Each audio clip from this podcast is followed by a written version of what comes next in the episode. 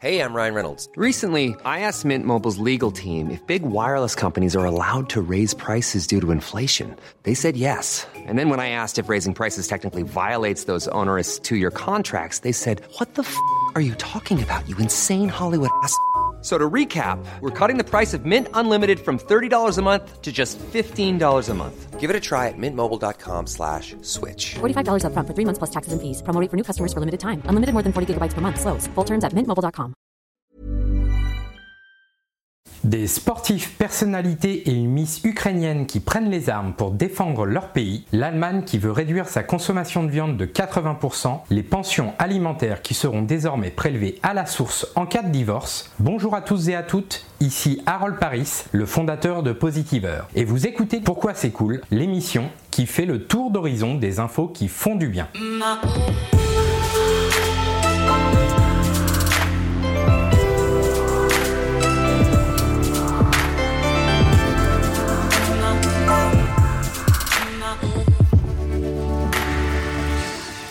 Sont boxeurs, miss, cyclistes. Ces personnalités ukrainiennes prennent les armes pour défendre leur pays. Le jeudi 24 février 2022, Vladimir Poutine a lancé une offensive militaire fulgurante sur l'Ukraine. Face à ce conflit violent, de nombreux Ukrainiens et Ukrainiennes prennent les armes pour défendre leur pays en guerre. Parmi eux, de grands sportifs et une ancienne reine de beauté. À la suite de l'appel des autorités ukrainiennes, de plus en plus de citoyens et citoyennes rejoignent l'armée pour combattre les forces russes. Et si beaucoup n'ont jamais tenu une arme dans leurs mains, toutes et tous ressentent le besoin de s'engager au nom de leur liberté. Sur les réseaux sociaux, de nombreux athlètes et personnalités publiques rejoignent la résistance et appellent à la mobilisation internationale. Parmi eux, on retrouve notamment Anastasia Lena, ex-Miss Ukraine, qui expliquait sur son compte Je suis né et j'habite à Kiev.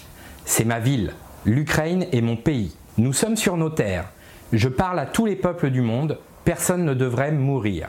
Nous pouvons arrêter tout cela ensemble. Yaroslav Popovic, ancien coureur cycliste. Depuis deux jours, je ne pense qu'à partir et à prendre les armes. Je ne peux pas ne rien faire. Oui, j'ai peur, bien sûr, mais aujourd'hui, je ne veux plus me cacher. Mais aussi Sergei Stakovski, tennisman, Dmitro Pidrushnaï, champion du monde de poursuite de biathlon, Vassil Lomachenko, champion du monde de boxe, Vitaly Klitschko, boxeur et maire de Kiev, Alexander Yusik, champion du monde de boxe. Une mobilisation exemplaire dans ce contexte de guerre.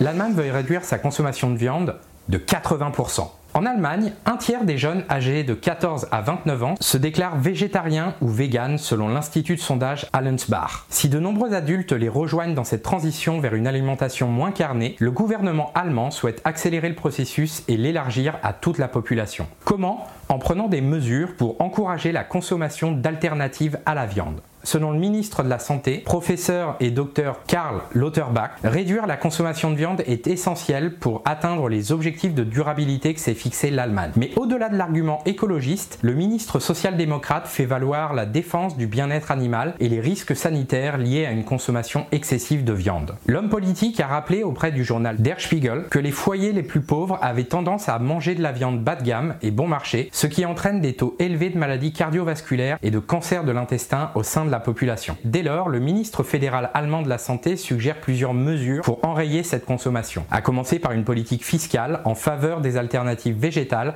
avec des subventions pour les alternatives à la viande. Le ministre Karl Lauterbach soutient Je pense qu'une initiative qui appelle à un régime végétarien et végétalien qui fixe des incitations est la bonne chose à faire. Je sais que c'est très controversé, mais une politique réussie demande aussi du courage. Face à l'urgence, certains gouvernements n'ont plus peur d'appeler à des changements d'habitude, aussi ancrées soient-elles. Et ça, c'est une bonne chose.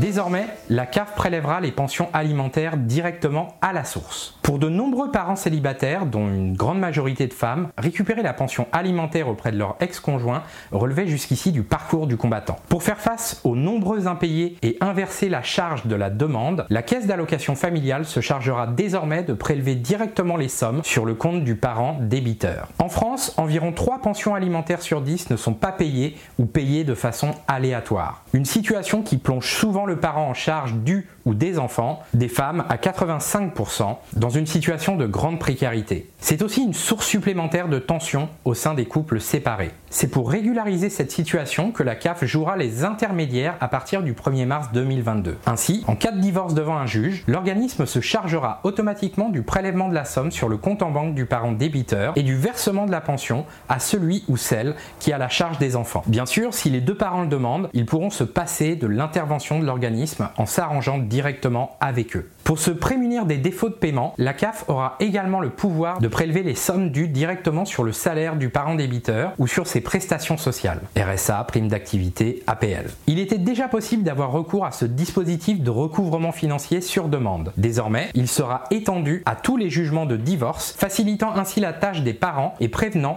par la même occasion d'éventuels conflits. Une très bonne nouvelle pour toutes les familles monoparentales.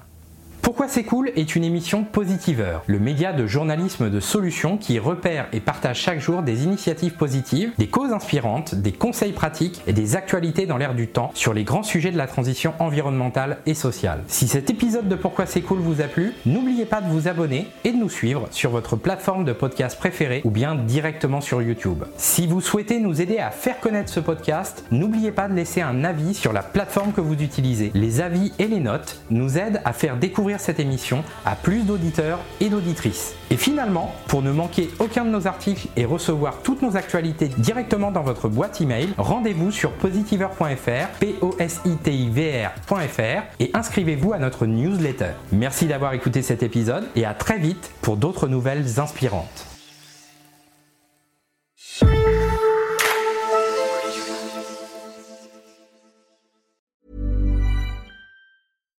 When we're on a budget, we still deserve nice things. Quince is a place to scoop up stunning high-end goods for 50 to 80% less than similar brands. They have buttery soft cashmere sweaters starting at $50, luxurious Italian leather bags, and so much more. Plus, Quince only works with factories that use safe, ethical, and responsible manufacturing. Get the high-end goods you'll love without the high price tag with Quince. Go to quince.com slash style for free shipping and 365-day returns.